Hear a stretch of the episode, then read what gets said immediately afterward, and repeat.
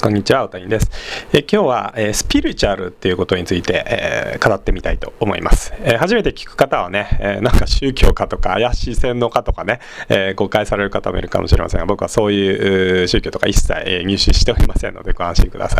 い。えこのスピリチュアルっていうのを理解していただくと、えストレスは半分以下になってですね、で、幸せ度は倍増します。えこのスピリチュアルをね、え多くの人が理解していなくて、まあ、無用に苦しんでいたり不安とか恐怖とか恐れとかねえそういう感情で過ごしている人が現代はま非常に多いと思うんですけどそういうあとねえ妬みとかひがみとか羨ましさとかこうまあ誰かの人生を妬み追いかけるようなねそういう気持ちも非常になくなってきますね。軽くなって自分の人生がそれでいいんだって受け入れることができて幸せに暮らすことができるようになっていく、まあ、そういう知恵えそういう、まあ、知恵というよりも感じ方ができるようになるというのが、まあ、スピリチュアルっていうね講義の意味ではそうなんですけど。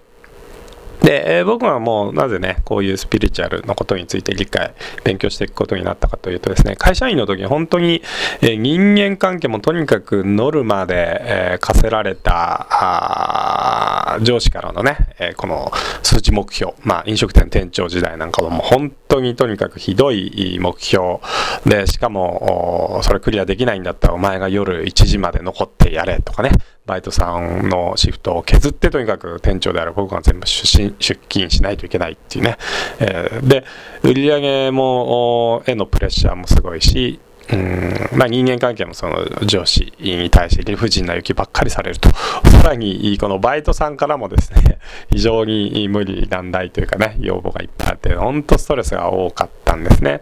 で大企業の会社員してた時にですね、まあ、いっぱい勉強していい学校いい会社に入って定年まで頑張れば幸せになれるんだと思っててその通り頑張って出世していたんですけども、まあ、同期の給料より比べると自分はポジションも上だし給料もいい。ところが全然幸せになれない。でえー、このままもっと出世してじゃあ40歳50歳になった時に自分が幸せなんだろうかと思うとですね全然そこに行きたくないって思っている自分がいるんですね。ですごく出世したくないなって思うんですよね。で出世すればするほど子供の運動会見に行けないなとかですね。家庭の時間全くなくなるなとかね、えそういうことを感じてすごく嫌がっている自分が一方でいたりした。でその後起業して、えー、まだ会社員の中じゃなかなかそれ以上豊かになれないと。自由な時間も持てないっていうことに気づいて起業しないといけない。起業してお金持ちになって自由になればきっと幸せになれるんだと思って、え起業してインターネットビジネス、まあ、アフィリエイトで、えそこそこ給料、まあ、会社員時代の3倍そして5倍とどんどん増えていったんですよね。でしかも週に、まあ、23日一生懸命ウェブサイト作っていればそれだけの報酬が得られるという状況になった時に描いてた通りだったんですね、えお金持ちにもなった。で自由な時間もできた。じゃあ幸せかっていうと全然幸せじゃないと。それで、えおかしいなということでですね精神性系の本を読み漁って、え勉強に行くようになって、えちょっとずつ気づくようになるんですけどもえー、結局なぜ幸せになれないかっていうとですね、えー、究極的にはお金じゃ人はあ、まあ、利便性とかね、えー、欲望っていうのはある程度満たすことはできますけど究極的に幸せっていうのは、えー買うことはできないんですね、え幸せっていうのは結局人と人間関係の中でしか生まれなくてそれは家庭ある人にとってやっぱ、えー、夫婦関係とかね、えー、子供あと親との関係とかねそういうとこから出てくるんですけどそのためにまあお金っていうのはないよりはあった方がいいと。で、えー、まあ、もっと不思議な話なんかもねいっぱいであるんですね。まあそのよくね、え、まあ、霊的なものっていうのはあの僕あんまりそんなにあのまあ変わらないっていうかねあんまりそこにはあの入らないようにはしてるんですけどまあそういう勉強してた時によく占いとかもですね興味持って勉強してたんですけど占いにもいろいろあってですね統計学というもう本当4000年前からあこう先生術なんかねそうですね4000年前から昔の人が星がこう動いた時はこういう傾向があるっていうのをとにかくデータとしてね、えー、記していったっていうそういう先生術というようなものからまあ、本当に当てずっぽうのようなこのリーディングっていうのもねこれもピンキリですね。本当に、えー、僕も本当、まあ、78年前からもう信頼してる方なんかにはですね定期的に見てもらって自分の方向性が合ってるかどうかっていうのを、まあ、見てもらうんですけど。で見てもらうっていうのはこれ何かというとえ僕は昔、え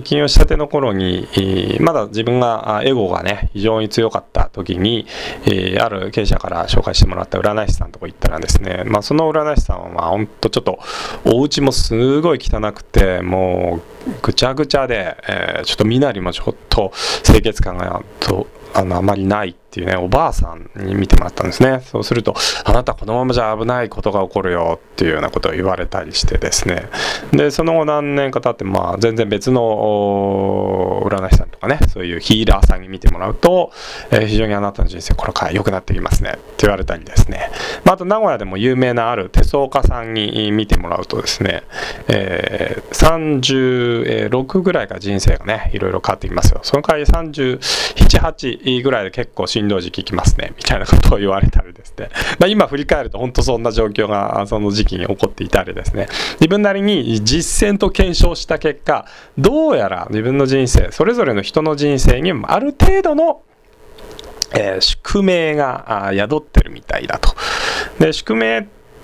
ていうのは、まあ、ある程度人生の中で定められたあそのその人のね人生の方向性、えー、というふうに僕は個人的には解釈してるんですけど例えばあなたが生まれた家えー、であなたが育った土地柄とかあと親族兄弟こういうのはねあなた自身の意思じゃ変えることはできないもので、えー、そのままいけばそのままの宿命。まあ多くの場合親が、えー、会社員だったら大体自分も会社員。親が公務員だったら自分も公務員って大体その路線で行くのが、まあ、ざっくり言うと宿命でそこから突然変異でですね自力で、えー、僕なんかそうなんですけど父親は本当に結構いい地元のでっかい会社のエリートだったんですけどもだから自分もでっかい会社の管理職っていう道に進みましたがその後えー、離脱してですね突然変異で、えー、その住む場所も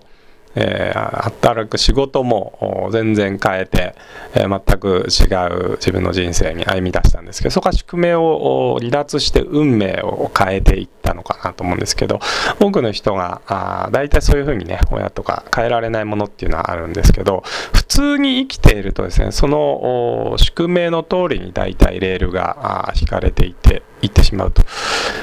で別にそれがいいとか悪いとかではなくてですね人によってその宿命が幸せなこともあれば嫌なこともあると。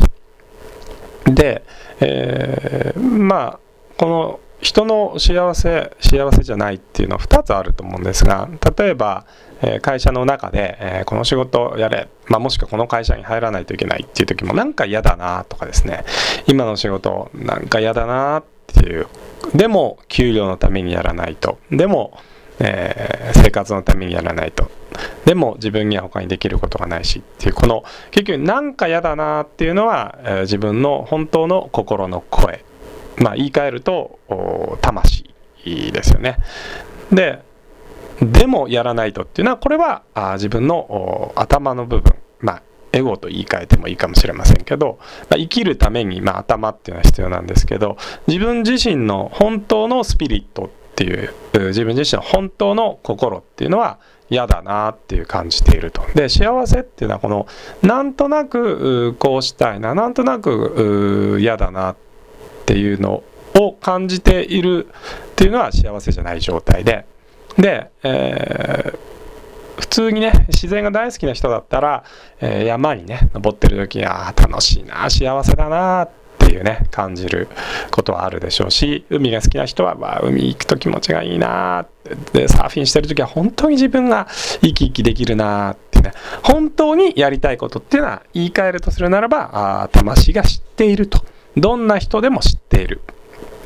人によってはそれが音楽であったり人によってはアートであったりね、えー、美術品を見ている時にうわー幸せ素敵って感じるっていうね。この感情を見ると本当の自分が好きなことっていうのが見えてくるわけなんですよね。ところが、えー、現代の人たち今僕も含めてですけども仕事してたりするとですねうわ仕事があるからとかね本当にやりたいことを、えー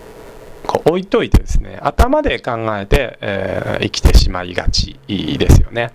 でそのスピリチュアルな理解が深まってくるとですね自分自身で自分を幸せにできるで自分がどんなことをしたら幸せなのか分かっているし自分が不幸せになるのもどんな人と付き合った時に不幸せになるのかどんな、え、仕事をしている時に不幸せになるのかどんなことをしている時に幸せになるのかっていうのをよく理解してるんですよね。でその通りに生きるとずっと幸せな状態が続くと。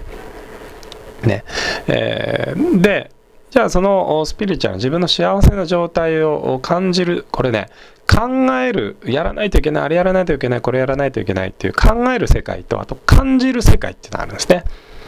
なんか居心地がいいなこの人といる時ってね恋愛にしても婚活にしてもこういうのはすごく大事なんですけども、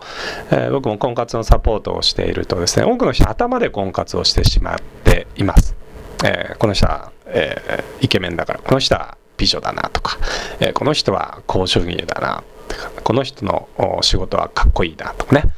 えところがそういう場合の婚活って得てしてうまくいかないでもうまくいく時の出会い方っていうのは、まあ、お客さん見ててもそうですけどもほとんどの場合やっぱり感じているんですよね。なんか居心地いいなこの人とは。なんかこの人との話は気が合うなっていう。そこからお付き合いが始まったカップルっていうのはもう大概結婚お付き合いが始まって結婚してしかもその後も長く幸せでいられるんですけども頭でですね、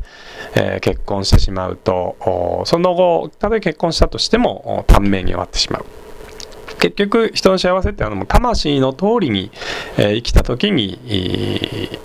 まあ、全てがね、え、調和する。